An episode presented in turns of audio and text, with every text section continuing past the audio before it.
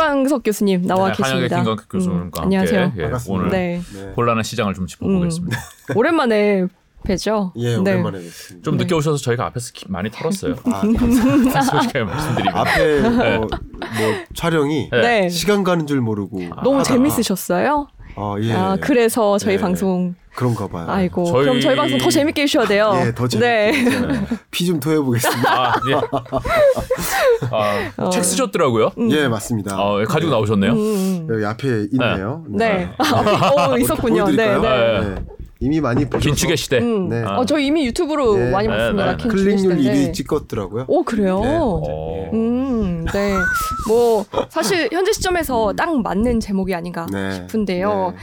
어, 지금 시대의 돈의 흐름을 좀 보여주는 그런 내용인가요? 아, 맞습니다. 네. 저는 이제 부디 제가 강조하고 싶은 그 표현은 그러니까 어제 오늘 그것에 일희할 일, 일희일비할 필요가 없다. 네. 그냥 시대를 규명해야 된다. 음. 그러니까 2020년과 2022년은 완전히 달라진 경제다. 음. 그러니까 2020년은 완화의 시대.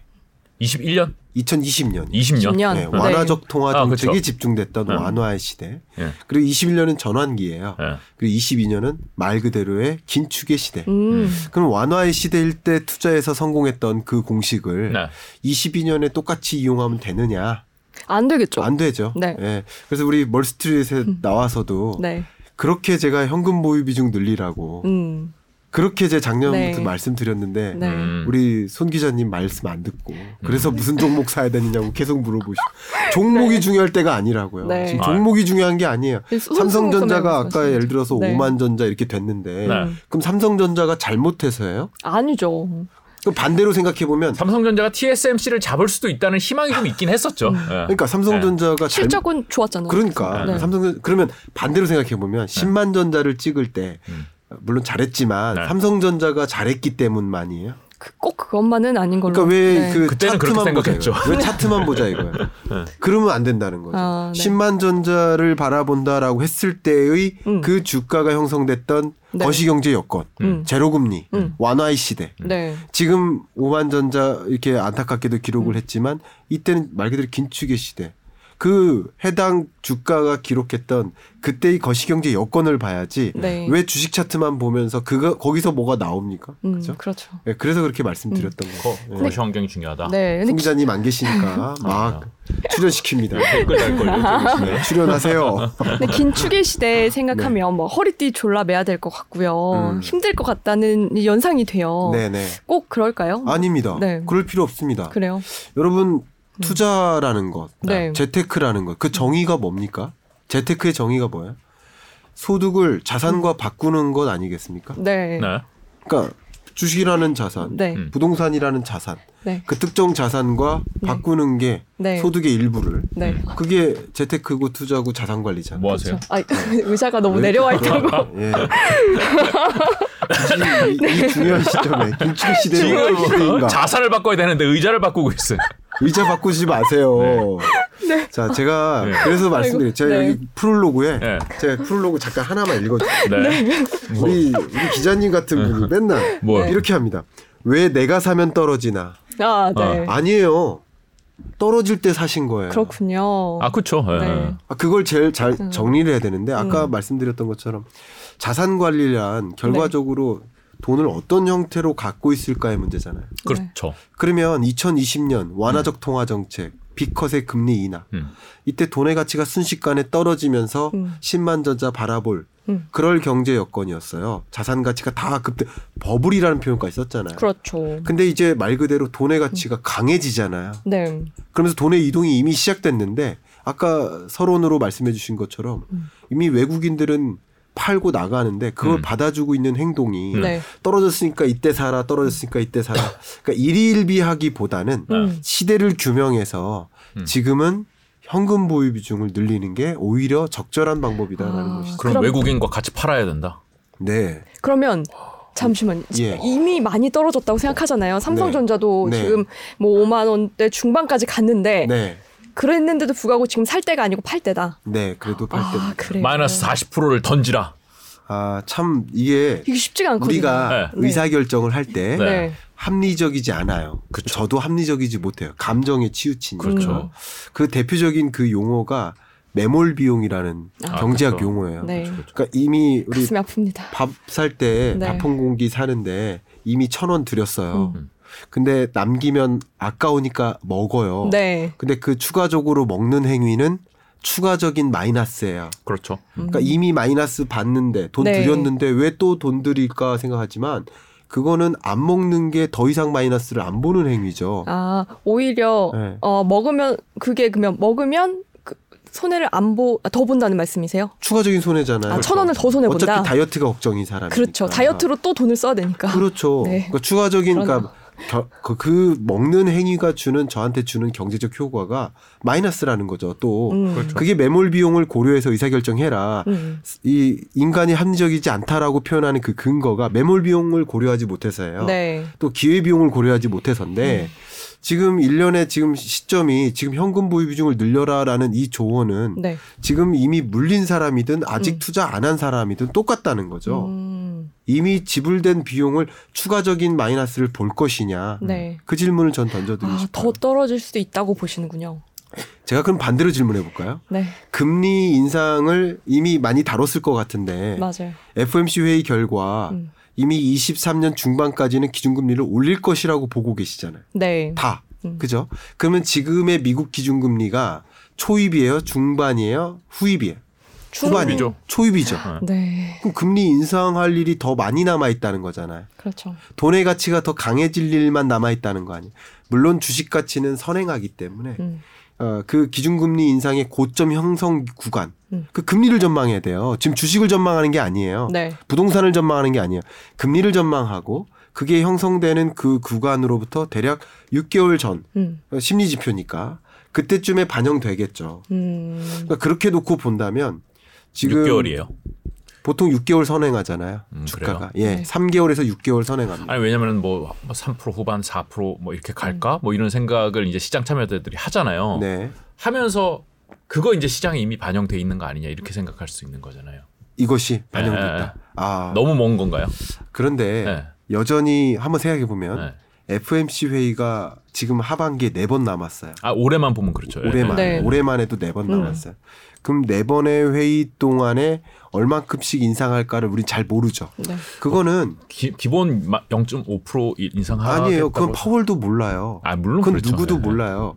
그때 FMC 회의를 할때 음. 연준 위원들이 모여가지고 회의를 하면서 야 지금 밀- 물가 어떠지? 어쩌면 우리가 주목해야 되는 건 CPI인 거죠. 네. 그렇죠. 예. 그러니까 무- 미국 물가 상승률이 기대치보다 높은가 아니면 네. 지금 8.6%보다 높은가 그보다 낮은가 이제 조정되는가 그것에 따라서 긴축 행보의 속도가 달라지는 것이지 음, 그렇죠. 네. 지금 정해놓는 건 아니에요. 그렇죠. 음. 그렇기 때문에 그것도 반영된 거라고 볼 수 없어요. 음. 그렇죠? 그렇죠. 예, 네. 그렇게 저는 생각을 합니다. 네. 어, 사실 뭐 이, 인플레이션 압박을 받는 건 우리나라뿐만이 아닙니다. 뭐전 네. 세계적으로 또 비슷한 현상인데 네. 과거에도 이런 비슷한 일이 있었을 것 같아요. 그때랑 조금 비, 그 현상이 같이 가는지 우리가 어. 참고할 만한 과거 사례가 있을지. 아 네. 너무 좋은 질문이세요. 네. 어, 질문의 수준이 이제 어, 항상 됐죠. 예, 우리 저 감사합니다. 친한 척하는 겁니다. 오해하지 마시고요. 저희가 한 예. 세 번인가 지금 예, 네 번째 예. 같이 네, 제가 방송을 이 질문에 하고 대해서 있습니다. 답변을 좀 드려보면 네. 일단 환율 얘기를 잠깐 해보고 싶은데요. 네. 아, 2020년에 금리 떨어질 때, 음. 환율 떨어질 때 주식 담아라. 그러면 금리 올라가고 환율 올라가는데 왜 여전히 담으라고 하느냐? 음. 저는 이 질문을 던지고 싶은 거예요. 그거 아니다. 지금 올라가니까 주식 담을 때가 아니라는 거죠. 어, 그렇죠. 그 논리면 그렇죠. 네, 그건 예, 겁니다. 예. 그러면 이런 관점에서 환율 제가 강달러 강한 달러의 시대, 음. 강한 달러의 시대가 온다라는 표현을 딱 세 달 전에 한 칼럼에 했습니다. 그러면서 주기적으로 강달러 기조가 유지될 것이다라고 했는데 그 근거가 제가 이걸 보여드리 그래프를 보여드리면 더 편하겠지만 제가 어쨌든 설명을 드리면 네. 지금과 같이 역사적으로 미국이 금리 인상을 단행하는 시대, 음. 그 긴축 행보잖아요. 네. 네. 근데 가장 가까운 경제 역사가 2008년 금융위기. 금융위기 때. 음. 이때도 금리를 제로 금리로 떨어뜨렸고 비컷으로 떨어뜨렸어요. 네. 그리고 이 이후에 음. 금리를 얼마 만에 인상했습니까? 그리고 나서 2015년 12월이에요. 네. 그리고 한 번 인상했는데 그게 베이비 음. 0.25%. 음. 그리고 한 번 더 했습니다. 네. 그게 얼마 만에 했을까요? 16년 12월에 1년 만에. 와. 그것도 역시 0.25%포인트 베이비. 음. 저도 작년 전망에서는 당연히 러시아 전쟁을 감안하지 않았기 때문에 음. 초인플레이션까지는 감안하지 않았기 때문에 음. 베이비 스텝으로 긴축 행보를 보일 거라고 생각했던 거예요. 네. 금리가 상대적으로 덜 중요한 이슈예요. 음. 그런데 지금은 말 그대로 긴축 행보가 네. 강하죠. 음. 근데 2015년뿐만 아니라 그때부터 금리 인상이 시작된 긴축 시- 시대 맞아요. 음. 그거 말고도 몇 번의 미국의 기준금리 인상이 단행되던 시점들이 몇 개 있어요. 한 네 개 정도 근래 역사에 있습니다. 네. 그때랑 비교하면 되게 재밌는 거 하나가 음. 제가 강한 달러 시대가 온다라고 확언했던 이유가 세 달 전에 음. 공통적인 게 있어요. 특히 이것은 지난 역사니까 이번 시즌에도 마찬가지. 음. 그러니까 금리를 인상하던 그 시점을 T 제로라고 놓고 보고 음. 금리 인상 기점으로부터 6개월 전, 그러니까 180일 음. 네. 그 전, 그러니까 T 마이너스 180이죠. 음. 네. 이 지점부터는 한 번도 빠짐없이 음. 이번까지 포함해서 다섯 번 다 강달러예요. 오. 음. 자, 이거 한번 중요한 거고요. 네. 근데 미국이 인상하는 것과 달리 진짜 인상을 했잖아요. 그러니까 네. 이 동안에는 선제적 지침인 거죠. 우리 인상할래. 이런 것만으로도 돈이 이동했었던 거예요. 금리 음. 인상 안 했어도. 음. 그랬었고 T0로부터 이후는요. 재미있게도 지난 네 번의 역사 속에 두 번은 강달러 기조 유지, 음. 다른 두 번은 약달러 전환이에요. 음. 아 금리를 올렸는데 약달러가 네, 돼요. 약달러로 전환될 수 있습니다. 음. 자, 그러면 역시 이 환율을 전망할 때 네. 다른 조건은 일단 차치하고요. 음. 금리만 갖고 판단해 보자 이거예요. 네. 그러면 미국의 빅스텝, 자이언트 스텝 행보만큼 그걸 따라갈 나라가 있을까? 없습니다. 음. 미국만큼 자이언트로 가져갈 나라가 없어요. 왜냐하면 음. 다른 말로 미국만큼 물가가 높은 나라가 없는 거예요. 그렇군요. 뭐 그렇죠. 예. 미국 물가 상승률은 이제 세계를 비교하려면 한 기관을 가지고 비교하는 게 맞으니까 음. 지난 4월 기준으로 할게요. IMF의 4월 달 경제 전망을 가지고 말씀드리면 음. 미국이 7.7 연간, 우리나라는 4.0. 음. 그러니까 물가 상승률이 높긴 하지만 초 글로벌 초인플레이션 시대에 맞습니다. 네. 그러나 물가 상승 압력이 달라요. 네. 그러니까 그 물가라는 토끼를 잡기 위해서 음. 미국은 자이언트를 할 수 있는데 네. 우리는 토끼가 멀리 안 날아갔어요. 음. 자이언트 할 필요가 없어요. 물론 이것도 있지만 미국이 봐야 될 우리 한국은행이 봐야 될 이 통화정책 행보에 중요한 또 다른 토끼가 있는데 그건 경기예요. 그렇죠. 음. 근데 미국 입장에서는 22년 경기는 잡은 상태예요. 음. 물론 이 긴축 행보 때문에 하향 조정 되긴 하지만 그래도 1.7%의 미국 경제 성장률은 그렇게 나쁜 거 아니에요. 음. 괜찮은 거예요. 그나마 네. 중박이에요. 그러니까 미국은 어쨌든 물 경기는 잡았으니까 토끼를 잡았으니까 음. 이쪽 도망가는 그 물가 토끼만 잡으면 되니까 빅스텝 자이언트스텝 하는데 음. 네. 우리나라는 요것도 멀리 안 달아났고 음. 근데 이쪽 토끼 경기라는 토끼를 못 잡은 상태예요. 네. 그러면 경기라는 토끼가 돌아 달아날까봐 그냥 빅스텝 자이언트 스텝을 마음껏 할 수가 없는 입장이는 음. 그러니까 스태그 위험이 오기 때문에 네. 이쪽 토끼를 고려해서 같이 빅스텝 할 수가 없는 입장이라는 거죠. 음, 미국 시장이랑 지금 입장이 다른다는 그렇죠. 말씀이시네요. 그래서 그 네 번의 역사가 그걸 보여주는데 음. 결국 환율은 음. 돈의 교환 비율이잖아요. 네. 그죠? 그럼 달러랑 원화를 바꾸는 거죠. 네. 그럼 미국의 빅스텝 행보만큼 미국 달러화의 가치는 강해요. 음. 대신 나도 같이 빅스텝 하면 네. 같이 강해지는 거예요. 그쵸. 그러니까 환율에 영향을 미치는 변수는 상대적으로 적죠. 음. 근데 지금과 같은 22년 하반기 경제는 미국만 거의 나홀로 자이언트인 거예요. 음. 다른 나라는 그만큼 자이언트 빅스텝을 하지 않습니다. 네. 그러니까 우리나라도 해야 될 필요는 커진 거 맞습니다만 네. 그만큼 비슷한 속도를 유지하기는 어려워요. 음. 네. 그런 이유에서 음. 그렇기 때문에 강한 달러 기조가 계속 나옵니다. 그럼 환율은 계속 더 올라갈 수 아, 있다는 정말 중요한 말씀인데 또 어, 네. 네, 좋습니다. 네 번 중에 두 번은 올랐고 두 번은 약 약 달러였는데. 그 두 번이 공통되게 음. 미국의 금리 인상과 음. 다 우리나라의 혹은 다른 나라들의 달러 인덱스로 보니까 네. 네. 그 달러 인덱스에 결정되는 그 다른 국가들의 금리 인상 행보를 보면 차별화됐다. 그럼요. 음. 두 번은 같이 빅스텝. 같이 가면은 속도. 그러면 강달러가 꺾이고 네. 따로 가면은 강달러가 네. 간다. 그렇죠. 네. 그거는 어, 지금 뭐 다른 변수가 없다면 뭐 네. 혹은 예를 들어 러시아 전쟁이 터져 더 터졌다 뭐 아니면 종식됐다 이런 거대한 변수가 없는 한 그런 방향으로 가기 때문에 지금 주신 질문처럼 강한 달러 시대가 지속되는 흐름이에요. 음. 지금보다 달러 가치가 더 강해진다. 그걸 진단할 수는 없고요. 네. 그러나 지금으로서는 이 빅스텝 행보가 정, 정말 정말 끝점입니다. 음. 그러니까 그렇기 때문에 어떻게 보면 끝점이라는 게 무슨 끝점이라는 얘기는 네. 어, 그러니까 긴축 행보를 네. 아, 불과 몇 개월 전만 해도 요렇게 인상하려고 그랬어요. 그리고 또 몇 개월 후에 이렇게 인상하려고 그랬어요. 지금 또 이렇게 인상을 계속 커지고 있죠. 왜냐하면 이게 커지는 이유는 그만큼 물가가 생각했던 것보다 커지고 음. 생각해도 계속 그게 반복되면서 이래요. 그렇죠. 네. 근데 지금 소위 말하는 이 8.6%라는 이 물가 상승률은 이 고물가 기조는 유지될 수 있습니다. 22년 하반기에도 소위 인플레이션 시대인 거 맞아요. 네. 근데 이 정도를 초월하는 정말 급격히 초, 초월하는 음. 그런 물가가 나오기가 어려워요. 음. 6월까지는 나올 수 있어요. 음. 근데 6월 말고 7월, 그러니까 6월 물가 상승률은 우리 7월에 만나죠. 네. 음. 예. 그러니까 6월 물가 상승률 나중에 만나긴 하겠지만 음. 6월까지는 고점을 찍지만 음. 물론 뭐 8%대, 7%대 정말 어, 이 초인플레이션 시대는 맞습니다만 음. 그 8.5, 8.3, 8.6에서 음. 더 이렇게 어 9% 6월까지는 가지는 않을 찍지만. 어. 6월까지는 찍을 수도 있습니다. 저도 네. 그건 몰라요. 네. 근데 그거보다 더 높아지기가 어려운 게 음. 국제 유가 때문입니다. 음. 예. 국- 그러니까 결국은 금리 인상 행보는 물가에 달렸다. 네. 근데 물가에 물가는 상당한 영향을 미치는 그 변수가 유가지. 국제 유가니까. 네. 그 국제 유가는 뭐 이거는 제가 전망하는 게 아니고 우리나라에 있는 모든 민간 연구 기관, 국책 연구 기관도 음. 마찬가지 EIA의 전망치를 전- 준용합니다. 네. 그러니까 EIA. 예, 미국 에너지 정보청. 아, 네. 그러니까 이 국제 유가 점 그러니까 현대경제연 제가 있던 현대경제연구원을 예를 들면 현대경제연구원이 국제 유가를 전망하지 않아요. 네. 현대경제연구원이 환율을 전망하지 않아요. 음. 환율 전망 한 적도 없는데 환율 전망 틀렸다고 자꾸 얘기하는 사람이 있어요. 음. 음. 하지 않는다니까요. 네. 저도 국제 유가를 전망하지 않아요. 음. 저는 이제 국제 유가 전망은 이 국, 연구 기관들이 음. 경제 성장률을 전망할 때 그 어떤 방정식이 있을 거 아니에요. 네. 거기에 활용되는 하나의 전제되는 변수에 해당돼요. 음. 그러니까 EA, EIA의 전망치를 주로 활용합니다. 네. 우리나라 웬만한 기관들. 이건 우리나라만이 아니라 다 그런 거예요. 음. 거기가 가장 권위 있는 전망을 한다는 거군요. 그렇죠. 네. EIA나 IEA. 음. 그 IEA는 이제 OECD 산하 네. 기구입니다. 하여튼 그런 국제유가 전망치를 준용해서 이 산식에 주입하는 방식이지 그걸 전망하는 게 아니에요. 근데 EIA의 전망은 어쨌든 6월이 고점. 음. 그러니까 역시 구- 국제 유가도 고유가 시대를 계속 유지할 거라고 보고는 있지만 음. 피크아웃은 찍는다라고 보고 있어요.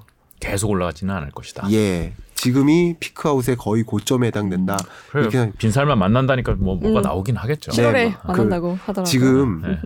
미국이 네. 물가를 못 잡으면 네. 선거에 지장이 바이든이 있어요. 바이든이 아, 지금 맞아요. 예, 자리를 보존하기. 어려울 그러니까 수 당연히 있죠. 어. 우회적으로든 음. 대놓고든 금리 인상 행보 하라라고 강조하는 음. 거고요. 네. 또 한 가지는 미국 입장에서도 강달러를 원해요. 음. 이 강달러가 좋을 수도 있고 나쁠 수도 있죠. 물가 측면에서는 강달러가 그렇죠. 좋죠. 아, 너무 네. 좋습니다. 그러니까 작년처럼 물가가 숙제가 아닐 때는 약달러가 좋은 거예요. 네. 그죠? 수출을 많이 해야 되니까 그렇죠. 미국 입장에서. 근데 지금처럼 지금의 과제 숙제는 물가이기 때문에 강달러 기조를 택함으로써 이 물가를 안정화하는데 기여할 수 있잖아요. 그래서 강달러를 원합니다. 음. 그런 행보들이 다 이루어지기 때문에 강달러 기조는 유지되는 거라고 음. 이렇게 생각하시면 좋겠습니다. 그럼 어쨌든 물가는 곧 있으면 잡힐 수 있다. 그게 뭐 6월이 될지 7월이 될지는 모르겠지만 네. 조만간 잡힌다라고 보시는 아니요. 거죠? 앞에 앞에 말씀드렸죠. 잡혔다는 거하고 피크아웃하고는 조금 예, 느낌이 다른 피크아웃하고 거. 좀 달라요. 아. 근데 이게 또또 재밌는 게 네. 물가 상승률이라는 그 개념이 원래 전년 동월과 가격을 비교해 460여 가지 그렇죠. 소비 품목들을 네. 등락을 비교하는 거예요. 어떻게 보면 8.6과 8.3을 비교할 필요는 없다고 생각해요. 음. 그러니까 8.6이라는 그 숫자가 가진 의미가 고물가니까 음. 5월도 8.5, 8.3, 8.6 고물가 기조가 유지되는구나. 근데 그것은 피크아웃을 찍을 수 있어요. 네. 근데 피크아웃을 정확히 찍는 지점은 저는 그렇게 생각합니다. 23년입니다. 그렇지. 그래요? 1년 전 대비하면 이제 어, 기, 맞습니다. 기저가 올라가니까요. 맞습니다. 음. 이게 산수예요, 산수. 네. 그래서 지난해 고물가면 그 다음에 정말 가격이 그 이상으로 오르지 않는 한 네. 그, 그 상승률을 유지하기가 어렵거든요. 그렇죠. 음. 예, 그렇기 때문에 이거는 역사적으로 다 그래요. 네. 예, 41년 만이라겠잖아요. 음. 41년 만에 최고치를 41년 전 최고치를 찍었을 때그 네. 이후 계속 떨어지는 거거든요. 음. 그렇게 어, 피크아웃을 찍는 지점은 전 정확히 23년은 보장할 수 있는데 네. 피크아웃은 보장할 수 없어. 그러나 고물가 시대는 계속 간다는 거죠. 음. 22년 하반기는 음. 예, 그렇게 보시는 게 좋죠. 상대적으로 23년은 그러면 좀 우리가 좀 희망적으로 그거는 뭐 좀 이르긴 자, 합니다만은 그건 참 희망적이라고 볼 수 있겠지만 네, 안 좋은 말씀 드려서 너무 죄송합니다. 네. 그런데 아, 죄송하게도 희망적이지 않아요. 아, 그래요? 그러니까 제- 주가는 괜히 내년에도 괜히 물어봐. 아, 예. 희망적인 얘기를 한번 던져드리고 싶어서 제가 아, 여쭤봤는데 그래요? 아, 아니, 아니요. 그- 얘기해 네. 주세요. 예, 네. 그래도 네, 들어야죠. 근데 어. 우리가 희망이다 불안이다 이거 가질 필요 없습니다. 알면 다 희망이에요. 음. 그렇죠. 모르니까 예. 불안인 거죠. 그렇죠. 그러니까 저는 그 알, 아는 게 중요하다고 했는데 자 금리 그러니까 물가가 상승률이 잡히는 구간에서는 금리 인상 행보가 주춤해지겠죠. 음. 그렇죠. 그럼 고점 형성 구간이 취해지는 거예요. 그러면 그만큼 고 고 어 물 그 고금리가 되면 고금리 시대에 등장하는 거대한 이슈가 후행적으로 등장합니다. 음. 그러니까 주식 시장은 먼저 선반영돼서 네. 떨어졌다가 이제 반등하기 시작하는데 금, 그 이후에도 금리는 올라갈 거란 말이에요. 네. 이렇게 이렇게 되는 과정에서 실물 경제가 침체돼요. 음. 한번 생각해 보세요. 그렇죠. 금리가 높으면 가뜩이나 주가도 이렇게 됐는데 네. 그러면 나머지 그러니까 자기 자본 말고 타인 자본, 돈 빌리는 거. 투자가 안 되죠. 빌리는 그렇죠. 비용이 빌어지니까 투자가 안 돼. 투자가 위축되면 당연히 경기가 악순환되죠. 음. 고용도 위축되고 그렇죠. 소비도 진작이 안 되고 네. 미국 경제에서 70%가 소비인데 음. 그 소비마저 위축돼 버리면 이건 정말 어려운 경제 국면이에요. 음. 그래서 어려운 경제 국면에 취하기 때문에 그때부터는 이제 실적이 안 좋아져요. 음. 그래서 22년 말이나 23년 초에 이 저점을 형성한다 그러면 음. 그 기준금리 그 스탠스에 따라 다르겠지만 네. 지금으로선 그렇게 보고 있습니다. 그러면 이 이후에는 반등은 한데 반등세가 굉장히 강하긴 어렵다는 거죠. 왜냐하면 음. 실적이 안 실적이. 안 좋기 때문에 음. 예 그렇게 생각을 하고 있습니다. 그걸 네. 뚫고선 실적을 낼 수 있는 회사를 지금부터 이제 준비를 해야 실적과 상관없는 기업이죠. 실적과 상관없는 예, 실적 때문에 테슬라 주가가 올랐었나요? 아니 그땐 테슬라 주가 안, 아, 실적이 테슬라 안 좋았을 때도 왜 올랐죠. 기대. 그러니까 이게 어떻게 그러게요. 보면 우리가 한번 생각해 보면 네. 기술적 분석도 중요하고요. 음. 뭐 여러 가지 여러분들이 많이 하시는 재무적 지표 분석도 중요합니다. 뭐 퍼 계산하고 뭐 다 시작 중요합니다만 네. 사실은 그거보다 더 중요한 것은 그 기업이 처해 있는 여건인 거예요. 매크로인 거예요. 네. 매크로를 이길 수가 없어요. 음. 그러니까 지금 매크로 환경에서 삼성전자 주가가 이렇게 끌어내려진 거지 음. 삼성전자가 못해서가 아니에요. 음. 그럼 테슬라가 그동안 잘해서 주가가 올랐었을까? 그리고 지금 갑자기 테슬라가 못해서 주가가 네. 떨어졌을까? 그게 아니라 역시 매크로예요.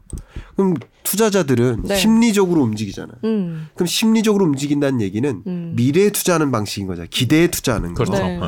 그러면 앞으로 미래 가치가 높겠다, 기대 가치가 높겠다. 와 테슬라는 혼자 저기 가서 애들 따라오라고 하네. 음. 이런 움직임까지 보이고 있으니까 그런 기대에 편승해서 어 주식 담아야지 했던 거고요. 네.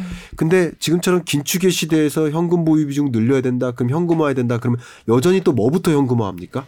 여전히 또 그런 테크주부터 현금화해요. 네. 그래서 테크주는 항상 급등락이 심합니다. 그렇죠. 네. 변동성이 심하죠. 네.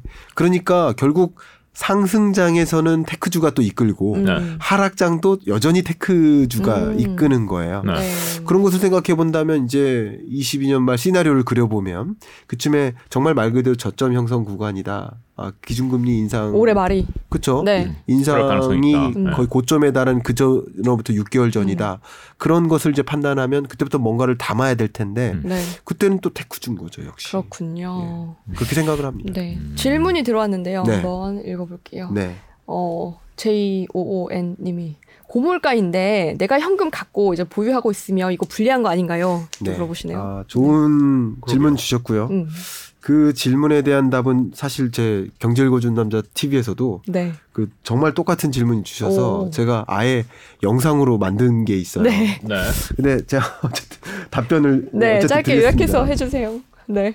고물가인데 현금 들고 있을까? 자, 한번 생각해 볼게요. 제가 지지난주에 농심을 다녀왔습니다. 그러면 농심그룹의 임원들께 제가 질문 드렸어요. 음. 1970년대 새우깡이 얼마였습니까? 얼마였었나요? 얼마- 농심 임원분들이 아마 1970년대에 농심을 안 다니셨을 거예요. 30원? 아 그래요? 근데 그죠? 이제 현재 임원들. 네. 그때 우- 그 우리가 70년대. 다녀야만 알지는 않잖아요. 그렇죠, 그렇죠. 안 사셨잖아요 그때 그죠? 그쵸. 저- 그때 안- 없었죠. 네. 안 산 척 하고 있죠. 다. 모른다 이거 네. 모른다에 지금 일관하고 계신데 그때 50원이었다고 50원, 합니다. 네. 전설에서 들었습니다. 네. 50원이었대요. 네. 근데 지금 새우깡이 네. 소비자 가격으로 음. 얼마예요? 한 1,500원 가까워요. 음. 그럼 새우깡이 얼마나 오른 거예요? 그러면 와. 아 제가 300%. 사, 30% 30배 올랐죠. 30배. 30배. 그죠? 300% 어, 어. 300 30배. 아, 3,000%죠. 3000%. 3000% 그렇죠. 네. 30배니까. 어, 어. 그러면 어 그 그걸 만약에 전망했다면 네. 그러면 새우깡 아니, 삼, 3, 300배. 300배요? 예. 300배. 아 그래요? 예. 예. 그죠? 맞죠, 작가님? 300배. 그건 그렇게 중요한 게 아니에요. 네. 네. 100배인지 30배인지 그렇게 안 중요해요. 네, 네. 자 그렇다면 네. 새우깡을 그때 3천 봉지 들고 있었을까? 그러면 나는 성공했을까? 유통기한이 지났죠. 그러니까 고물가 시대. 그러니까 자산이 아닌 네. 이건 소비자 물가의 상승이에요. 그쵸, 그쵸. 음. 어. 이거 들고 있는다고 이거의 가치가 상승하지 않아요. 물론 NFT 발행해서 뭐 하는 네. 거 음. 있지만 그런 거 네, 네, 말고 보통의 물건은 우리가 네. 소비자 물가는 자산이 아니에요. 아, 그쵸. 어. 소비 품목 460여 가지 품목의 가격이 등락한다는 뜻이에요. 그쵸. 그것은 어차피 투자 가치가 없어요. 음. 첫 번째. 그런 면에서 어, 고물가 시대에 어, 현금을 들고 있는 게 낫다라고 말씀드린 거고요. 음. 대신 고 금리 시대이기 때문에 고물가지만 고금리 시대이기 때문에 음. 주식 투자 보유 비중보다는 현금 보유 비중을 늘리는 게 적절하다. 네. 이렇게 의견을 드렸던 거고요. 아마 이 여기서 말씀하신 이 현금이 예금이나 뭐 적금 이런 그렇죠. 거 말씀하시는 거죠? 네, 예금 적금을 이제 말씀드립니다. 주님은 아예 현금을 들고 아, 아, 아. 있냐고 네. 생각을 하실 수도 여전히 있을 것 같아요. 그거마저도 음. 주식 들고 있는 것보다 나았던 그렇죠. 거죠. 그죠? 제 네. 계좌 보면 네, 그 말이 예. 맞. 그리고 한 가지. 네. 근데 이제 고물가 시대니까 음. 저도 이- 당연히 얘기했죠. 인플레이션 시대에는 인플레이션에 투자하라. 음. 인플레이션 시대에는 인플레이션에 투자해야 돼. 네. 그래서 기억하시죠? 어, 예, 증인이 계셔서 다행이네요. 송 기자님 계셨으면 딱 좋았는데. 어, 저 기억해요. 어디에 투자라고 제가 뭐라고 했습니까? 원자재 하라고 원자재 하라고 했잖아요. 네. 작년부터 구리 사시라고. 그랬죠. 구리 가격이 뛸 거라고. 음. 그 전해에는 제가 원유 사시라고. 원유 음. 선물 ETF 사시라고. 인플레이션을 야기하는 이유가 왜 원자재니까. 네. 안? 그때 가치 출연 안 하셨다니까요. 그때 가시 같이 샀어요? 아니요. 그러면서 왜 안 샀어요? 그러니까 현금 보유 비중을 늘렸습니다. 이게 반은 하셨네요. 그 사람들이 네. 이제 이런 얘기하면 네. 이 지금 유튜브 듣고 계신 구독자분들도 네. 내가 듣고 싶은 그 얘기를 원해요. 음. 아, 그쵸. 네. 내가 원하는 그 얘기가 아니면 그게 맞, 맞다 하더라도 액션 을 안 취해요. 이게 문제인 그게 거예요. 좀 예. 문제가 아닐까 생각하고요. 네, 네. 그렇죠. 사람이 그렇죠. 옮기기가 네. 쉽지가. 그래서 인플레이션 시대에는 인플레이션에 투자하라. 음. 그 투자 인플레이션을 야기하는 그 이유가 한마디로 공급망 병목 현상이에요. 네. 그거 제가 강조했었죠. 맞아요. 그 공급망 그 중에 하나가 요소수 사태인 거예요. 음, 그죠? 음. 공급망 병목 현상이 더 격돌한 게 러시아 전쟁인 거죠. 네. 네. 그게 공급망이 더 틀어막힌 거죠. 근데 그 가격이 원자재 가격이 상승하면서 수입 물가 상승, 생산자 물가 상승, 소비자 물가 상승. 네. 지금의 고물가가 온 거예요. 음. 그럼 원 자재 투- 투자하는 방식인 거죠. 어 그렇죠. 예, 맞아요. 그래서 그렇게 네. 강조했던 겁니다. 그때 이제 지금은. 미래 예측을 지금은요? 정확히 해서 그게 그- 중요하죠. 네. 잘 모르겠고 그건 없었고 지금 근데 그 right 얘기는 now. 그 네. 이야기는 이 책의 핵심인데 네. 아. 참 그래도 네, 말씀드리겠습니다. 네. 그래 그죠. 네. 말씀드리면 네. 지금까지 상승했던 원자재 가격들이 네. 앞으로도 상승할까라는 그 전제를 좀 음, 깔아볼게요. 음. 네. 그렇지 않습니다. 어. 그쵸. 그러면 언제까지 올라가겠어요? 지금부터 상승할 원자재를 좀 보면 아 원자재 종류가 바뀐다. 네 아. 포트폴리오가 바뀝니다. 네. 가장 많이 상승했었던 원자재가 원유였고요. 그-. 네. 그 이후 얘가 이렇게 되면서 음. 어, 철 비철 금속 원자재예요. 그러다가 식료품 에너 식료품 원자재로 바뀝니다. 그쵸. 네. 농산물. 결국 이 원자재 어, CRB 인덱스를 끌어올리는 그 변수가 원유였다가 음. 이게 바뀌는 거죠. 네. 근데 그 관점에서 한 가지 말씀드리면요. 음. 다만 전쟁 이후의 시나리오를 잠깐 생각해 주십시오. 네. 그 원자재 슈퍼 사이클이 있었던 때가 있어요. 근래 역사상. 음. 2001년에 음. 중국이 WTO 가입하고 아 그쵸. 예. 15년, 16년 되게 장기 랠리가 음. 있었어요. 장기 랠리지만 한 번 추락한 적이 있어요. 네. 추락이 언제냐면 금융위기 이후에. 음. 자, 전쟁을 만나면 원자재 가격이 일시적으로 떨어집니다. 네. 왜냐면 수급의 실물 경제에서 영향을 미치겠지만 그것보다 더 중요한 건 역시 심리예요. 음. 원자재에 투자했던 선물 시장에 네. 투자했던 이 투자자들이 어 전쟁 끝났네. 음. 그럼 원자재 공급 다시 늘겠네 음. 하는 그 기대감으로 파 팔아 팔죠. 음, 팔아치우나요? 네. 팔아치우죠. 네, 그러니까 네. 당연히 가격이 음. 일시적으로 급락합니다. 네. 전쟁이 끝나면 끝나면 음, 음. 그리고 불확실성이 해소되잖아요. 음. 네. 그러면서 주가가 급등할 겁니다. 네. 네. 불확실성이 좌지우지하는 거예요. 네. 가상화폐도 그럴 수 있습니다. 음. 불확실성을 봐야 돼요. 근데 그 시나리오를 그리고요. 그 시- 시나리오가 없다. 아, 지금 가상화폐 막 물어보고 싶은데 잠깐만 일단 아니요, 일단, 일단- 원자재 네. 얘기부터. 예. 네. 책 보세요. 왜 이렇게 다 물어보세요? 아니 그 얘기가 꺼내셨으니까. 네, 예. 네. 자, 서- 그런데 네. 예, 일단 네. 근데 왜냐면 먼저부터. 전쟁의 종식이 가능한 변수잖아요. 우리가 그렇죠. 꼭 주목해야 될 변수잖아요. 네. 그러니까 20년은요. 코로나 19가 변수였고요. 음. 네.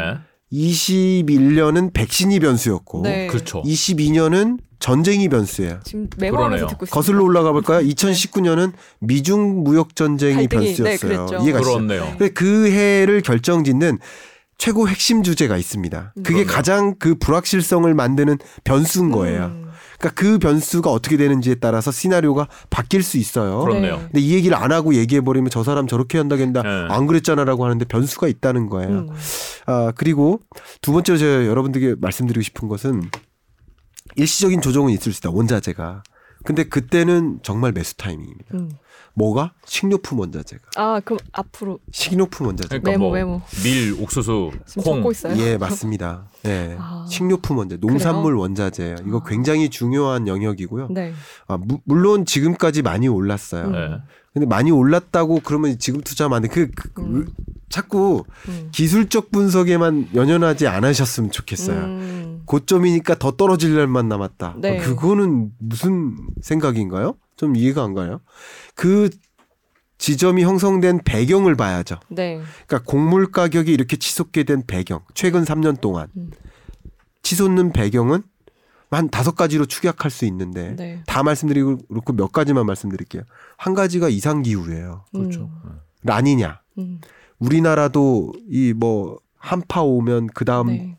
그 다음 날 어떻게 됩니까? 슈퍼마켓에 뭐 그러면 한 채소 가격 막 급등하죠. 네, 그렇죠. 그건 날씨죠. 근데 음. 날씨가 아니라 전 기후를 말씀드리려는 거예요. 음. 근데 이상 기후가 이 남미 지역에 정말 대평야. 음. 혹시 농민 지원 가보셨어요? 대민 지원? 군대. 아 군대 있을 때 예, 예, 예. 대학 있을 때 농활 이런 거 예, 예. 가봤죠. 아, 예. 갑자기 긴장하시네. 모내기도 해봤어요. 수혜자 혹시? 아니 모내기도 해봤어요. 아, 저 대민 지원 갔었는데 네, 네. 우리는 대민 지원 할 때 손으로 꼽거든요. 별을요? 별을요. 아, 네. 네. 어. 꼽아요. 아, 아 저보다는 좀 저는 그렇게까지는 그렇게까지 안 했어요. 모판 날라다드리고 아 막. 모판이에요. 네, 아, 네. 기억이 잘 안 납니다. 네. 두 번밖에 안 가서. 자 그랬는데 네. 빵 주니까 자주 가죠. 빵 주고 라, 짜장면 그랬던 주고. 것 같긴 네. 같은 군대에서. 악플 달리기 시작합니다. 어, 전 조심하십시오. 아 네. 재밌는데 악플은 싫어. 자 그래서 제가 무슨 음. 말씀드리냐면 네. 이이 남미 지역은요. 음. LS 산전 같은 네. 이 기업이 트랙터를 수출하고 있거든요. 그럼 거기 다녀온 음. 어, 그 파트너가 있잖아요. 네. 파트너랑도 얘기해 보는데 한 번 이렇게 갔다가 음. 돌아오잖아요. 내일 돌아온다. 아. 그만큼 그쵸, 그쵸. 대평야죠. 그쵸. 그러니까 네. 비유컨대 그래요. 그렇죠. 그러니까 그런 지역에 메뚜기 떼가 출범해요. 와. 그러니까 이상 기후가 벌어져요. 네. 그러니까 곡물 공급이 위축되는데 음. 자 그럼 질문 드릴게요. 그럼 이런 이상 기후 현상은 22년 지금까지만 되고 22년 하반기부터는 없을까요? 더 격화될까요? 그럼 뭐 이제 쭉 가는 거죠. 쭉 갈 것 같지 하루 않으세요? 이틀에 네. 끝날 문제는 아니죠. FAO도 네. 그렇게 진단하고 있습니다. 네. 이상 기후 안 잡혀요. 그러니까 지금까지 곡물 가격이 끌어올 끌어올려진 그 배경 중에 하나가 이상 기후인데 그렇죠. 이상 기후라는 요인은 앞으로도 계속될 거라는 거죠. 음. 그럴 가능성이 높죠. 그렇죠. 그럼 첫 번째 됐고요. 두 번째 혹시 경유차를 보세요? 아니요. 어, 그 경유차 뭐 차 경유차가 있으면 네. 네. 경유를 넣으시면 그 중에 3.5%가 이미 바이오 연료가 섞여 있어요. 오. 우리나라도 그런가요? 우리나라도요. 음. 아? 그게 혼합 의무 비율이라고 음. 네. 탄소 중립 노력이에요. 음. 근데 우리나라는 이 3.5에서 계속 올려가고 있어요. 음. 올려갈 계획이에요.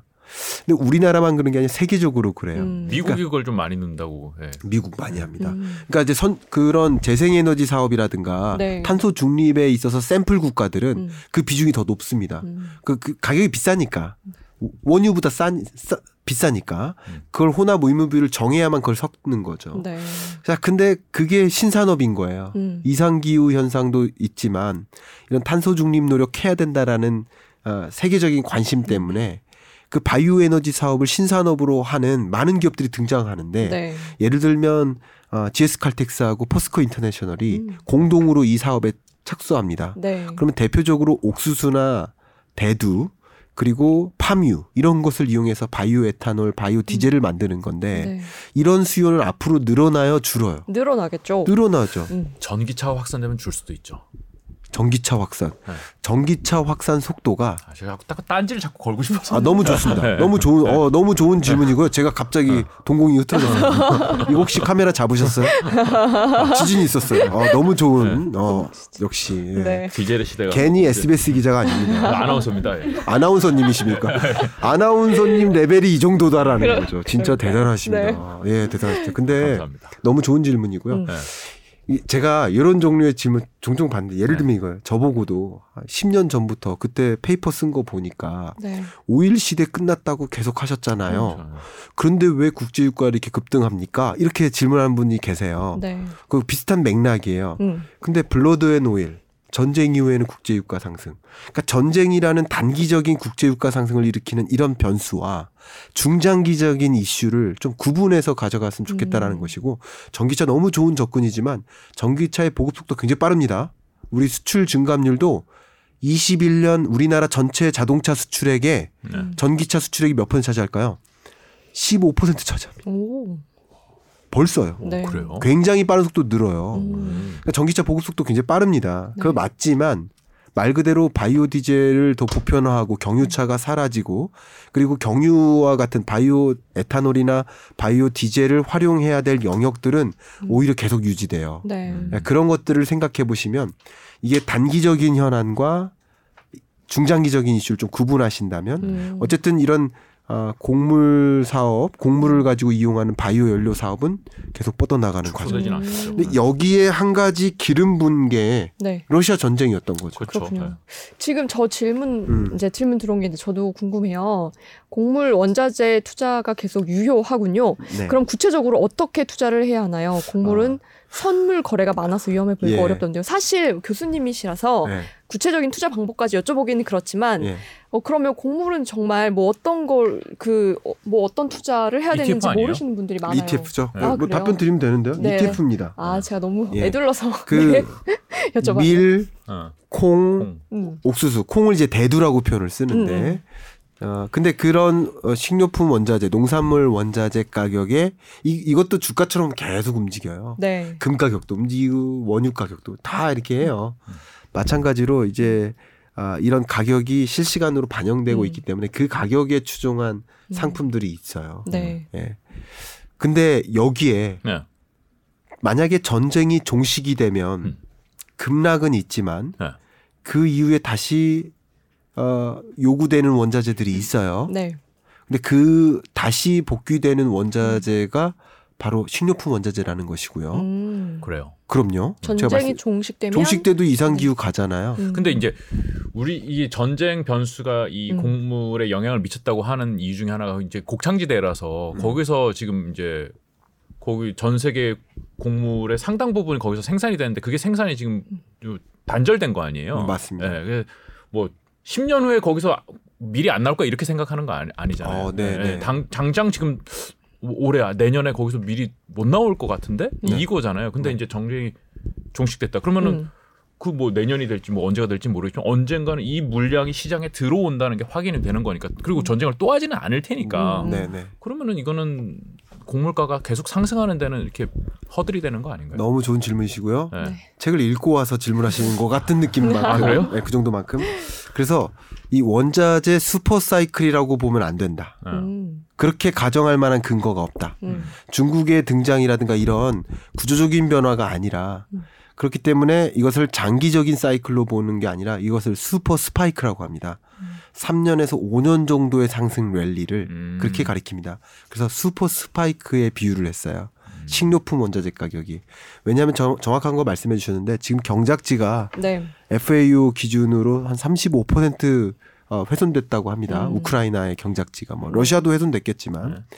경작지가 복귀되는데 2년 정도 걸려요. 음. 정상적인 수확량을 만드는데 네. 파종도 못했잖아요. 그러니까 지금 곡물 공급을 못하는 영향이 있겠지만 뭐 해바라기 CU 1위 공급 국가예요. 네. 우크라이나가. 음. 그렇죠. 근데 그 국가에서 소위 말하는 지금 공급에 문제가 있지만 음. 이것은 전쟁이 오늘 감, 부, 부디 오늘 전쟁이 종식됐으면 좋겠는데 네. 오늘 종식이 되더라도 음. 공급량에는 공급량이 정상적으로 오려면 시간이 걸리죠. 2년 2년이 정도가 걸린다. 걸리기 때문에 음. 그렇기 때문에 전쟁 종식을 감안하더라도 이거는 투자하기 적절한 영역이라고 생각을 하고요. 음. 계속 누차 말씀드리지만 전쟁이 종식되면 음. 그런 구조적인 요인과 상관없이 심리적으로 이런 불확실성 문제로 인해서 급격히 급락합니다. 원자재 가격은. 그렇죠. 네. 그거는 감안하시고 그 이후에 들어가신다든가 하는 것이 적절하지 않을까 음. 생각합니다. 전쟁을. 전쟁을 빨리 기다리세요. 전쟁 빨리 종식되라고. 종식되기를 종식되라고 기다려 주세요. 종식되길 기다렸다가 어, 음. 식료품 원자재 주- 주식에 들어가라라는 ETF에 들어가라라는 그렇죠. 말씀으로 정리하면 되겠죠. 네, 네. 장 생각합니다. 단기적으로 다 오를 거다. 장기적으로는 오르는데 네. 전쟁 종식과 함께 일시적인 급락은 있을 수 그게 있다. 기회다. 음. 그건 기회라고 생각합니다. 그때 잡아라. 근데 네. 다시 그게 이제 계속 올라가는데 2년 동안은 계속 올라갈 거라는 말씀이시잖아요. 종식이 있으면 네. 제가 그냥 다른 일 집어치고 여기로 올게요. 아, 아, 네. 월스트리트 바로 오세요. 그몇 시야? 네. 여기 몇 시죠? 저희 저녁 다섯 5시 시 반, 다섯 시 반. 시작인데 네. 무조건 여기로. 진짜죠. 예. 네, 바로 네. 네. 아니 근데 이거 여쭤보면 또 뭐라 그러실 것 같긴 한데 자꾸 아니, 여쭤보기가. 물어봐 주세요. 자, 물어보지 마세요. 자, 우리 여기 어, 질문. 코인 아너 있네. 어, 저게 코인, 코인, 제 질문이 코인. 아니에요. 코인에 대해서 의견 부탁드립니다. 아까 네, 코인 얘기를 하셨으니까. 예. 질문하셨어요. 코인에 대해서도. 제가 오늘. 이제 뭐 옛날 사람이라서 그런가 네. 어, 코인을 긍정적으로 볼 때도 있었는데 네. 지금은 부정적으로 보고 있습니다. 음, 네, 기본적으로. 장기 단기 모두. 아, 예. 이건 사이클 뭐도 없고 아무것도 없나요? 그거는 진짜 어, 예, 그 변수가 네. 가장 중요한 것 중에 하나가 어, 역시 불확실성이죠. 음, 그러니까 지금처럼 돈의 가치가 강해지고 네. 그럴 때는 현금 보유 비중을 늘려야 된다 하면서 아까 제가 말씀드렸던 것처럼 테크주를 먼저 뺐다고 했죠. 네. 네. 그러니까 결국 미래 가치에 투자한 거잖아요. 음. 실적이 아닌 거잖아요. 그렇죠. 음. 결국 이런 공격적 투자 자산부터 먼저 빼는 거예요. 네. 그렇죠. 그렇기 때문에 지금 이런 일이 난 거고요. 당연히 단기적으로는 불확실성이 급격히 회수 회수되면 음. 그 해소됨과 동시에 어, 이 가상자산 가치가 또 급등할 수 있습니다. 네. 예. 그런 것들은 분명히 있을 수 있는데 네. 장기적으로 네. 뭐 저는 이제 그냥 어떤 속설을 믿는다기보다는 전반적인 흐름을 좀 보는 편이기 때문에 이 가상자산은 이제 미국도 그렇고 중국도 그렇고 세계적으로 CBDC를 도입하는 과정, 우리 음. CBDC 한번 다뤘죠. 맞아요. 그런 과정에서 그게 같이 존재할 필요가 없다라는 입장을 여러 가지 방면으로 음. 보여왔습니다. 이런 것들이 하방 압력이죠. 그렇기 때문에 정말 많은 코인의 종류들이 등장하고 음. 그 중에 어떤 것들은 또 이렇게 할 수도 있지만 음. 지금 여, 지금 한 분도 아니고 우리 수백만 명이 지금 보고 계시죠. 네. 예. 그런 걸로 안- 그런 걸로 같아요. 하시죠. 이거 영상 나가면 200만 찍습니다. 아, 네. 예, 그 200만, 200만. 구독자분이 보실 테니까 네. 그 200만 분- 분께 똑같은 말씀으로 네. 가상자산 그때 들어가세요라고 할 수가 없는 거예요. 음. 왜냐하면 이 가상자산 시장이 네. 이 거의 그림이 그렇습니다. 한 명 일확천금 벌고 나머지 다 잃는 구조예요. 음. 거의 구조가 항상 그래 왔어요. 그러니까 그런 것을 이제 여러분들께 좀 투자하시라고 의견을 주고 음. 드리고 싶지도 않은 입장이고 네. 전반적인 정세가 이 CBDC의 활용 그리고 CBDC 도입에 대한 그 의지 음. 이런 것들이 각 중앙은행들이 표명해 나가면서 음. 상대적으로 이런 암호화폐에 대한 좀 압력을 좀 가하고 있죠. 뭐 음. 세금을 매긴다든가 뭐 거래소 여기 차단한다든가 네. 뭐 그런 압력들을 가하는 거죠. 그런 것들도 같이 역할을 한다고 생각합니다. 큰 뭐 이게 그러니까 단순히 뭐 이게 음. 뭐 어떻게 되느냐 이게 아니라 큰 그림 자체가 지금 가상 자산은 네. 좋아 보이지는 않는다. 이 네, 큰. 그림이 그렇습니다. 음. 근데 저는 사실 2015 여기 혹시 김상윤 교수 나왔었어요? 안 나왔었어요? 어, 네, 안 나오셨습니다. 나오라고 해야겠네요. 네, 부탁드려요. 이제 김상인 지금 NFT 뭐 가상 자산 뭐 요, 요걸로 이야기를 또 많이 하는 네. 어, 저랑 아주 친한 친구지만 음. 이 친구를 이제 처음 만나 박종호 교수 나왔었죠. 이- 네. 그렇게 네 명이 친해요. 근데 아하. 그런 얘기까지 해야 되나? 댓글에 되게 웃기겠네요. 근데 이- 이거 네 보고 있는 거 아니에요? 네 분을 한번? 같이 초대하시는 거 어떨까요? 초대할까요? 네, 되게 재밌을 것 다. 비싸져가지고 번외로, 비싸져가지고 같이 못 만나요. 네. 네, 새벽 네. 5시에 모일 수 있어요. 번외로. 한번 기획을 해보는 한번 것도 해보시죠. 괜찮으세요. 네, 네. 아 그런 거 몇 번 해봤었어요. 네. 실제로. 실제 몇번 네. 해봤었는데 검색해 보면 나옵니다. 네. 음.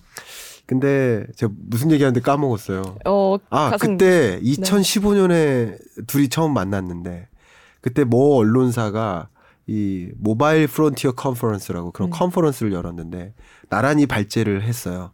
그때 제가 발제했던 주제가 바로 예 코인입니다. 아, 2015년에. 2015 년에. 네. 아, 여러분이 관심 있어하는 그 암호화폐, 와. 예, 블록체인과 네. 그때부터 저도 관심이 있었고 음. 당연히 얼마씩은 투자하자 하는 식으로 투자를 했었는데 와. 예, 당연히 했었죠. 어, 그때 사셨으면 뭐 예. 예. 지금도 수익 구간이죠. 아 근데 이미, 아, 넘- 이미 넘겼죠. 나오셨어요? 작년에 넘겼습니다. 어, 잘 넘기셨네요. 잘 넘겼습니다. 네. 네. 최고점일 때. 근데 그런 것들은 저는 이제 이 물론 우리 암호화폐 분석 전문가들 음. 보시면 또 수급 같은 것도 보시고 하실 텐데 근데 그런 것을 보기 이전에 이 긴축의 시대라는 그, 음. 그 시대적 규명 음. 그리고 앞에 말씀드렸던 CBDC의 등장 네. 이런 이제 거대한 조류를 만날 때 그 조류를 거스를 수 없어요. 전 그렇게. 생각합니다. 음. 이게 제 생각이 틀릴 수도 있겠지만 저는 그렇게 보고 있기 때문에 아, 장기적으로 이게 음. 유망하다 이렇게 생각하고 있지는 않습니다. 물론 가상자산 시장은 열릴 거예요. 계속. 네. 계속 아, 이게 없어지지는 않을 없어지지 않습니다. 음. 가상자산 시장 계속 열립니다. 아, 근데 버블이 한번 꺼지면 음. 이게 버블이라는 게 클라우드도 버블이 있었어요. 네. 그렇죠. 다 있었죠. 인공지능도 버블이 있었어요. 음. 그렇죠. 그러니까 가상 화폐만 버블이 있는 게 아니, 가상 자산만 있는 게 아니에요. 이게 모든 것이 기술이 도입될 때 기대를 막 하다 보니까 투자 자금이 쏠려요. 네. 그게 버블 형성 구간이에요. 음. 버블이 꺼집니다. 그때부터는 산업적 활용이에요. 음. 지금 우리 이렇게 어, 유튜브로 스트리밍 하는데 이게 지금 클라우드가 활용되고 있는 거예요. 그렇죠. 산업적으로 정말 클라우드를 활용하지 않는 산업이 없어요. 음. 그만큼 인공지능이 활용되지 않는 산업이 없어요. 역시 가상자산 혹은 메타버스, NFT 이런 것들이 활용되지 않는 산업이 없을 만큼 움직일 겁니다. 음. 산업적 활용이 있는 거고요. 산업적 활용에 가장 주된 기여를 하는 그런 영역은 투자 가치가 굉장히 있겠지만 음. 이렇게 가상 자산이 커지다 보면 정말 코인의 종류가 커 많아지기 때문에 음. 대부분 이렇게 좋은 결과를 갖기가 음. 어려울 수 있겠다는 생각이 다수가 돈 버는 시장은 아닐 것이다. 그렇기 때문에 200만 명 앞에서 제가 이렇게 말씀드릴 수 없는 거죠. 네. 네. 그러네요. 우리 다 같이 부자 되실 분은 없답니다.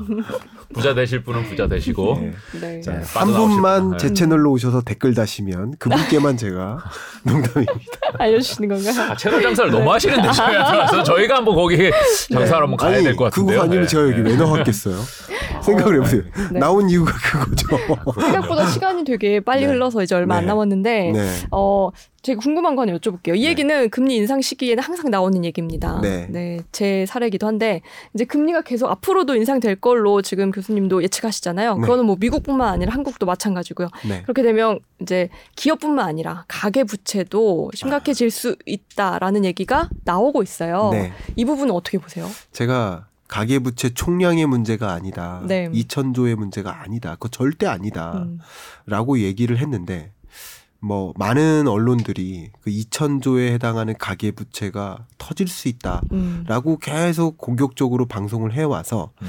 아마도 독자분들은 그게 사실이라고 믿고 계신 것 같아요. 네. 그런 분들께 가계부채 부실 안 온다라고 하니까 굉장히 안 좋게 받아들이시더라고요. 음. 몇달 전에 그 얘기 똑같이 해주셨어요. 네. 기억이 나요. 근데 가계부채 부실 음. 2천조의 부실이 아닙니다. 음. 100조의 부치, 부실이에요. 아, 네. 그렇죠. 그 전체가 다 부실은 아니겠죠. 예. 근데 네. 그 100조의 부실이 어떤 특징을 갖고 있냐면 취약차주의 부채입니다. 그렇죠. 네. 예, 그 취약차주는 보통 이제 빚을 상환하기 어려울 가능성이 높다라고 음. 판단되는 네. 그게 대략 5.1%예요. 최근 기준으로 했을 때. 네.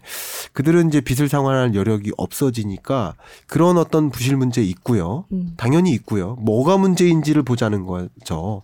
자꾸 총량의 문제라고 하니까 음. 아, 그렇죠. 2천조 시대 총량 뭐 퍼펙트 스톰 오는 것처럼 얘기해. 그거 그런 문제 없어요. 그래요. 우량 대출이 상당수겠죠. 근데 그중에. 많은 분들이 네. 또 반박을 하는 질문이 뭐냐면 이렇게 해가지고 자산 버블이 붕괴되면 음.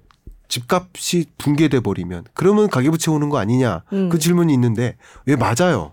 그러면 2천조의 문제가 생겨요. 네. 근데 그건 전제가 하나 있잖아요. 부동산 가격이 폭락 폭락 했을 때 를 전제로 하는 거잖아요. 네. 그러니까 폭락할 가능성이 굉장히 희박하기 때문에 음. 그런 불가능한 가능성이 굉장히 희박한 전제를 깔고 그럼 가계부채 부실 온다, 2천조 부실 온다 음. 이렇게 얘기하기 좀 어렵다고 생각을 음. 합니다. 역사적으로도 폭락이 있었나요? 하락세는 있었죠. 네. 그 폭락세는 굉장히 드문 일이에요. 음. 그런 관점에서 말씀드리는 거고요. 물론 여러분들이 이 영상을 보시는 지역마다 특색이 달라서 네. 우리 인구 소멸 지역이에요 음. 하면서 음. 그런 지역 지금 폭락이 있습니다. 네. 근데 저는 전국 평균 아파트 음. 매매 가격 음. 이 지표를 가지고 말씀드리기 때문에 음. 대략 0.1% 정도의 상승률을 나름 유지하고 있어요. 네. 이만큼 상승하다가 이만큼으로 아, 그렇기 때문에 아직도 상승세라고 보는 건 맞습니다. 네. 다만 여러분들이 체감하는 것과는 다를 수 있어요. 음. 그럼 반대로 이렇게 생각해야 됩니다. 그 거시지표 틀렸어 가 아니라 음. 나는 체감하기를 마이너스 2%인데 0.1% 플러스래? 그러면 내가 사는 지역이 아닌 다른 지역은 그거보다도 더 오르고 있구나. 그렇죠. 음. 그렇게 생각하는 게 맞아요. 음. 예, 그렇게 저는 말씀을 드리고 싶고요. 그런 관점에서 어, 이저 무슨 질문이 자, 뭐였죠? 아, 가계부채. 제가 네 가계부채 어떻게 될 가계부채. 것인가. 네. 가계부채는 말 그대로 변동금리 대출자들에겐 당연히 이자 상환 부담이 가중되기 때문에 네. 그 가중돼서 이자 상환뿐만 아니라 대출 상환마저 음. 못하는 그 정도의 부채 규모가 100조 정도로 추산이 되는 거예요. 네. 5.1%니까. 그래서 그 정도의 채무 문제는 발생할 수 있습니다. 음. 그리고 가계 부채 부- 상환 부담이 커지기 때문에 되게 재밌는 게 금리가 이렇게 올라가면 네. 그 부채를 일으키려는 성향이 위축돼요. 맞아요. 그죠? 그러면 의외로 가계부채 규모의 문제는 더 줄어요. 음. 가계부채 규모의 증가 그렇죠. 속도가 둔화된다고요. 아, 그렇죠. 대출 안 내려고 하니까. 그럼요. 오히려. 물론 금융 규제. 때문에도 음. 있지만 22년 1분기 가계부채 규모가 음. 거의 역사상 처음으로 줄었잖아요. 네. 물론 금융 규제도 있지만 금리 영향도 있는 거예요. 음. 같이 가감을 해야 돼요. 자, 그렇게 생각해 보면 총량의 문제가 아니라 음. 정말 말 그대로 이 삶의 질을 놓고 네. 생각하는 이런 계층들은 굉장히 어려울 수 있는 국면인 거죠. 음. 예. 지금 그래서 사실 저도 물어보고 싶은 질문이 들어왔는데요. 무슨 개인적인 질문 계속 하시는 네. 것 같은데요. 여기 그런 부동산 네. 전망 어떤가요? 사념 사념 방송 월스트리트입니다. 네. 거의, 거- 거의 교수님 만물 박사처럼 지금 아, 많은 아니요. 질문을 해주시고 전망. 계신데요. 예. 네, 부동산 전망까지 지금 예. 네 여쭤- 부동산 가격 전망 여기 분명 여기 들어가 있습니다. 네. 그것도 네. 있군요. 네, 그럼요. 그거 당연한 네. 거죠. 네. 자산 시장에 어떤 영향을 미칠까? 음, 금리 인상 행보로 인해서 자산 시장에 어떤 영향을 미칠까? 자, 주식, 있잖아요. 코인, 부동산 다 네. 들어 있습니다. 자, 아, 그. 들어갈 수밖에 없죠. 네. 음. 자산이니까. 음, 그쵸. 그렇죠. 네. 그 금리는 반대의 영향을 미치는 어, 거예요. 금리 올라가면. 네, 그죠? 아파트. 그래서 제가 가격. 아파트 매매 가격 상승률 기준으로 했을 때 네. 제가 지난번에 나와서 22년에는 음. 상승세가 크게 둔화된다. 네. 그래서 상승세 둔화되죠. 그러네요. 그러니까 이제 아파트 매매 가격을 결정짓는 변수가 음. 아마도 우리가 이해하기 시작하면 300까지 될 거예요. 그거 답변하다 보면 그 질문을 어, 또 그쵸. 잃겠죠. 또. 네. 근데 엄청나게 많죠. 근데 네. 그 중에 기여도로 봤을 때한 음. 70%가 음. 금리예요. 금리. 네. 70% 기여도가. 어 부동산 그럼 홀, 가격에 뭐 지금 지금 네, 금리가 영향을 올라 주는- 올라가니까 좋 좋지 그렇죠. 않죠. 좋지 네. 않죠. 음. 근데 재밌는 게 재밌는 게 아닐 수도 있지만 네. 이 시장을 두 개로 좀 분류를 해볼게요. 서울과 경기, 수도권 음. 그리고 나머지 지방 음. 이렇게 구분을 해보면 어, 이게 수요가 같이 맞물리는 지역이냐 아니냐 음. 두 가지로 발. 그러니까 가장 극단적인 사례는 근소도시죠. 네. 수요가 뒷받침이 안 돼요. 안타깝게도 아, 독거노인이 거주하시는 그 해당 집에 음. 아, 그분이 이제 돌아가시고 나면 다른 수요자로 채워지지 않는 거예요. 음. 여러분 상상하시면 그런 지역이 인구 소멸 도시잖아요. 네. 그런 지역들이 있죠. 그렇죠. 네. 그런 지역은 수요가 뒷받침되지 않기 때문에 이런 금리 인상에 따른 압력이 고스란히 작용돼요. 음. 음. 그래서 지금 급락하는 일이 그런 겁니다. 네. 근데 서울과 같은 또 경기 수도권과 같은 이런 지역은 수요가 계속 기다려주고 있어요. 음. 그러면 어 이제 금리 인상 있네. 어 너무 비, 떨어질 것 같아 생각해서 지금 매도하고 싶단 말이에요. 만약에 네. 그럼 매도하고 싶은 사람이 15억이던 게 20억이 됐어요. 그럼 음. 15억으로 내놓을까요? 20억이 아니죠. 되죠. 20억에 내놔요. 네. 그죠. 그럼 19억 9천만 원에도 안 내놔요. 그거에도 안 내놔요. 그렇죠. 네. 하반 경직성이 있어요. 20억 음. 한 5천에 내놓죠 일단은. 그리고 그렇죠. 기다리고 있죠. 네. 어. 경험자네. 자 그렇기 때문에 팔아보신 분. 팔아- 아, 팔아봅시다. 우리 이거 이것 좀 갖다 놔주세요. 실로폰 딩동 딩동 해드리게. 자 지금 말씀드리는 거는 뭐냐 하반 경직성이 네. 있어요. 근데 하반 경직성이 왜 있을까요? 수요가 아 뒷받침되니까. 그렇죠. 음. 누군가 급한 사람이 사겠지. 수요가 계속 뒷받침되는 지역들이기 때문에 음. 굳이 가격을 떨어뜨려 가면서까지 내놓지 않는 성향이 있어요. 음, 네. 그 수요의 문제입니다. 그러니까 서울 수도권은 그래. 근데 또 한 가지 가격에 영향을 미치는 굉장히 중요한 변수 하나가 등장했죠. 음. 어제 그저께. 바로 부동산 정책. 음. 네. 그러니까 부동산 정책을 한마디로 말하면 규제 완화죠. 근데 한번 생각해 보세요. 규제를 도입했던 지역이 어디입니까? 서울이죠. 서울 수도권이잖아요. 네. 그럼 규제 완화의 또 대상 지역이 어디예요? 그것도 또 서울 수도권. 수도권이에요. 네. 그런 면에서도 상방 압력이 여전히 존재해요. 음. 그러니까 이 가격을 결정하는 변수가 유일하게 하나 있는 게 아니라 여러 네. 가지 변수인데 어떤 건 이걸 내리고 어떤 건 이걸 끌어올리는 역할인데 네. 금리라는 면에서는 끌어내리고 있지만 음. 상방 압력이 여전히 존재하고 있는 지역과 음. 이 상방 압력이 아예 없는 지역 음. 구분이 되죠. 그렇네요. 그러면서 이제 부동산 매매 네. 가격의 탈동조화라고 표현했습니다. 그렇군요. 탈동조화가 일어나는 거죠. 따로따로 움직이는 음. 거죠. 그럼 이렇게 부동산 정책이 완화가 되는 시기에는 가격에 어떤 영향을 가격이 네. 당연히 어, 인상되는 그럼요. 영향을 제가? 여러분들께 좀 장기적인 걸 말씀드릴 일단 내 집 마련이라는 관점에서 장기적인 관점에서 우리가 주목해야 될 주제가 인구인데 음. 인구의 증감이 그렇게 중요한 게 아니에요. 음. 더 중요한 게 있습니다. 가구 수죠, 가구 수. 가구 수. 어 음. 그리고 그거보다 더 중요한 게 하나 있습니다. 인구의 이동입니다. 아, 그렇죠. 음. 인구는 줄지만 가구 수는 늘어요. 네. 일 1인 가구, 2인 가구가 늘어서 그 음. 여전히 주택 수요는 늘어난다는 거예요. 네. 그건 단기적으로 2040년 정도까지는 그래요. 네. 근데 그 이후로도 인구가 감소함에도 불구하고 서울 수도권 인구는 그렇지 않습니다. 음. 심지어 서울 인구도 줄어요. 네. 이거는 거주자 중심으로 통계가 나오기 때문에 경기권 인구가 급격히 늘어요. 음. 쉽게 말하면 이런 겁니다. 이 지방권 인구는 좀 마이너스 2. 음. 그리고 경기도는 간단히 그냥 플러스 1. 근데 서울도 마이너스 1. 네. 인구의 증감이 이래요. 그러니까 인구의 이동인 거죠. 음. 그리고 이 도시 설계 계획이 어떻습니까? 정부의 도시 설계 계획이 우리나라만 그런 게 아니라 세계가 다 그래요. 그런 중심 도시 서울이 있다면 그 인근 지역을 주거지로 만들자. 음. 대신 도시 설계상 네. 교통을 오밀조밀하게 해서 이 교통 시간을 줄이자. 음. 이거잖아요. 그렇죠. 그렇게 해서 주거지 역할, 상업 지 역할 이렇게 됩니다. 근데 한번 생각해 보세요. 서울의 경우에는 인구가 이쪽으로 이동한다 하더라도 음. 상업지의 가치 상승폭하고 주거지의 가치 상승폭 예, 비교가 안 되죠. 그러니까 서울 수도권의 지, 어떤 이 음. 집값, 음. 부동산 가격은 아, 장기적으로 그렇게 급락 이런 건 굉장히 기대하기가 어렵지 않을까 생각하고요. 음. 상승폭이 많이 둔화된다 이렇게 해석하는 게 음. 적절하지 않을까 생각합니다. 정체 현상이 올 거다. 근 몇 년간은. 어, 네, 22년 하반기와 23년 중반까지는 네. 그럴 경향성이 좀 다분하다고 생각을 아, 합니다. 그러니까 왜냐면은 이제 부동산 시장은 이제 음. 퍼펙트 스톰 온다. 막 네. 뭐뭐 40% 내릴 수 있다. 이렇게 말씀하시는 맞아요. 분들도 있거든요, 분명히. 네. 근데 이제 교수님은 적어도 서울 수도권에서 그러지는 않을 것 같다라고 네. 말씀을 하시는 음. 거죠. 네, 네. 서울 수도권은 네. 정말 이, 이 주된 현상은 거래 절벽이에요. 그렇죠. 가격 절벽이 아니에요. 네. 그렇죠. 그러니까 거래 절벽이기 때문에 누가 제일 힘들까요?